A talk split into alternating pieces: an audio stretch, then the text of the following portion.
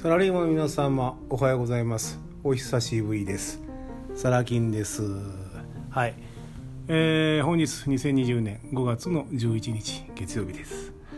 えー、随分お久しぶりになりました。はい。えー、っとですねあのー、5月の、えー、4日から、えー、また、えー、肺炎と喘息で入院してます。今も入院中です。はい。で今、えー、病院のね個室から収録しております。はい。えー、まあ点滴打ってねあの咳も出なくなりまして、はい、まともに喋れるようになりました。でまあ退院後はねえっ、ー、とまあ通院して適時まあ処置をしていくと。えー、どうやらねあの喘息持ちプラスアレルギーも持っててで ハウスダストというかねちょっとカビの一種みたいなのが肺に入った可能性があるということで、えー、ちょっとね治療は長引くらしいんですけどね。ただまあ原因が分かったんでねあの対処できるということで一安心です。はい。えー、要はね久しぶりの収録で、まあ、伝えること何かというとうんテーマとしてはね、えーと、マニュアルに頼るな今ちょっと噛んだ？マニュアルマニュアルに頼るなはい。ごめんなさい。長いこと喋ってないんで、えー、えー、ちょっと噛みますけど。うん。あのー、まあこの話はねいつかしようと思ってたんですけどもたまたまね、えー、この入院してるところで看護師さんとねお話ししててねあのヤフーニュースだったかな？何かであのなんかあったんですよ。何かというと、えーまあ、ある看護師さんがですね勤務を終えて帰り際、えー、まあ、部屋を覗くとね食事を終えられたおばあさんが座っていたと。でまあ普段たまにねお世話するうん 顔のしたね患者さんなんで、まあ、帰り際についでにね、あのー、食事終わったトレイをね片付けてあげようと「あの何々さん持っていきますねついでに」って声をかけて、うん、行ったんですって。その時に その看護師さん異常を感じたと。普段あまり会ってないんですよ。たまに対応するだけの間柄なんですけども何を感じたかというといつもならニコッとありがとうっていうおばあさんだったらしいんですよ。なんですけどもその日に限ってありがとうの一言も出てこない。顔も無表情。うん。ちょっとまあ会釈ぐらいしたっていう話なんですね。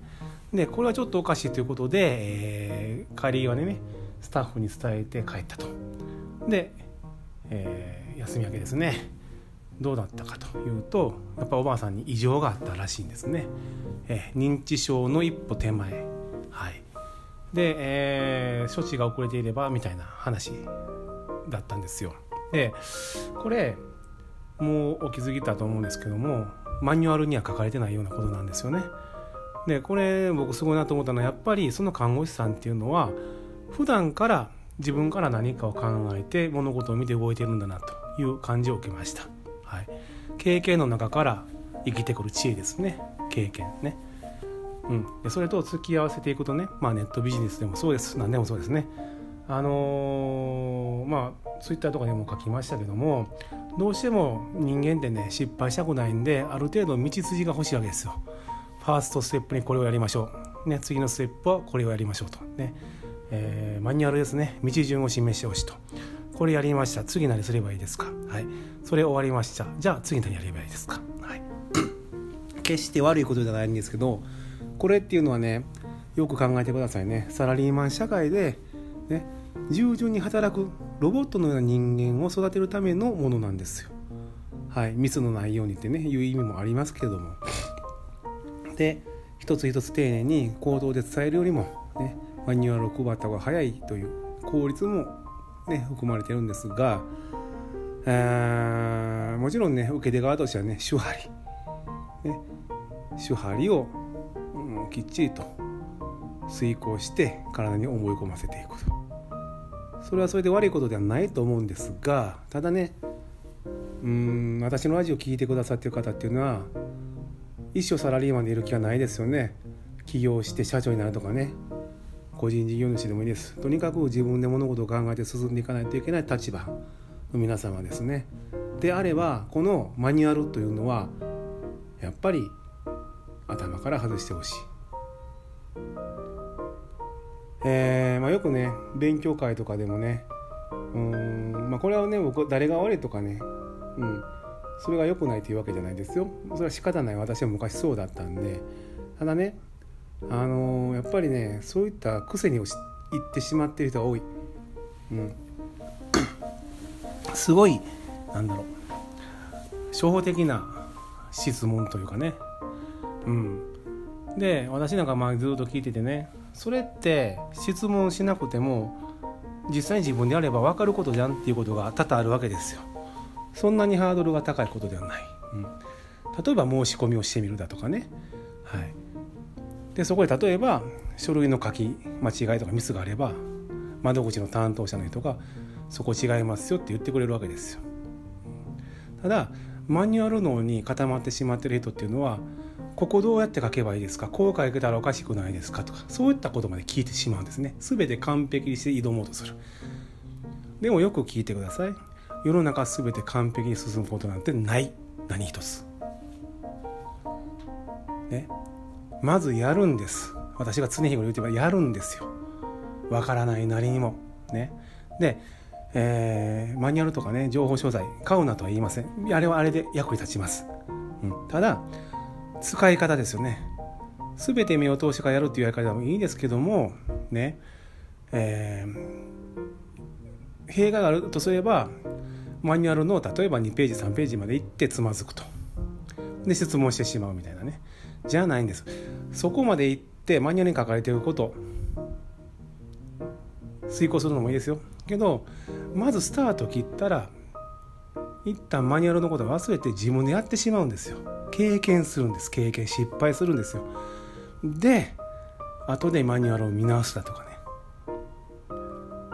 ね。ね。でセミナー行った時に質問する。こういうことをやってみたんですけどこうでしたと。わかりますか？うん。そこが大事なんです。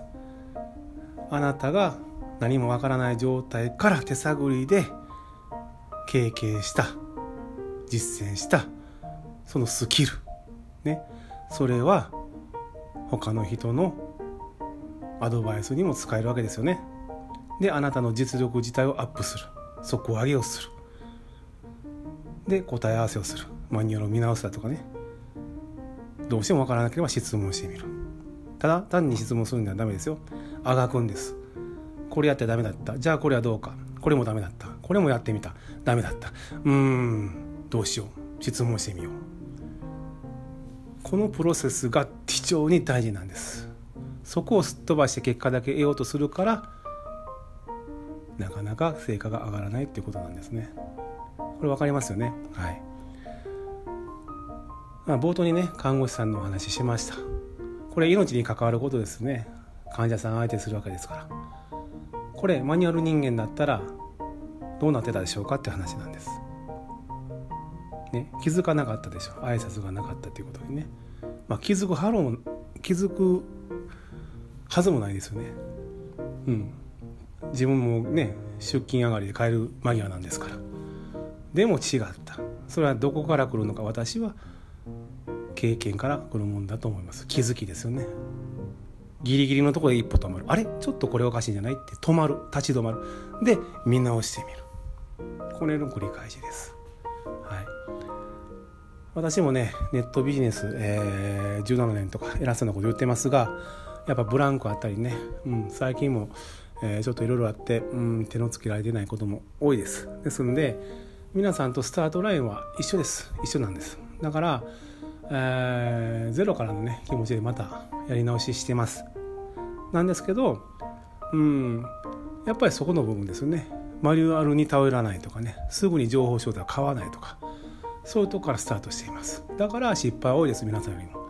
だけどこうして伝えることは皆さんの数倍あるはずなんです。それは全て経験から裏打ちされたものです。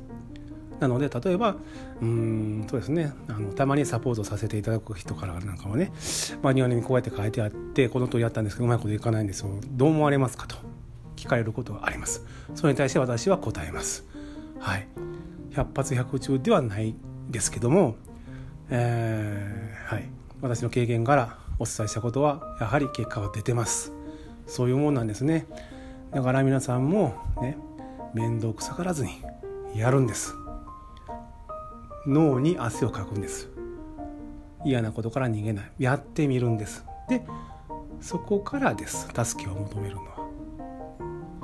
最初から助けてと手を伸ばす人があまりにも多い。それじゃダメ。いいですか？はい。ということで、えー、病院からね、えー、以上になります。はい。ではまた、えー、元気になってね外から収録をしたいと思います。ではではサラキンでした。バイバイ。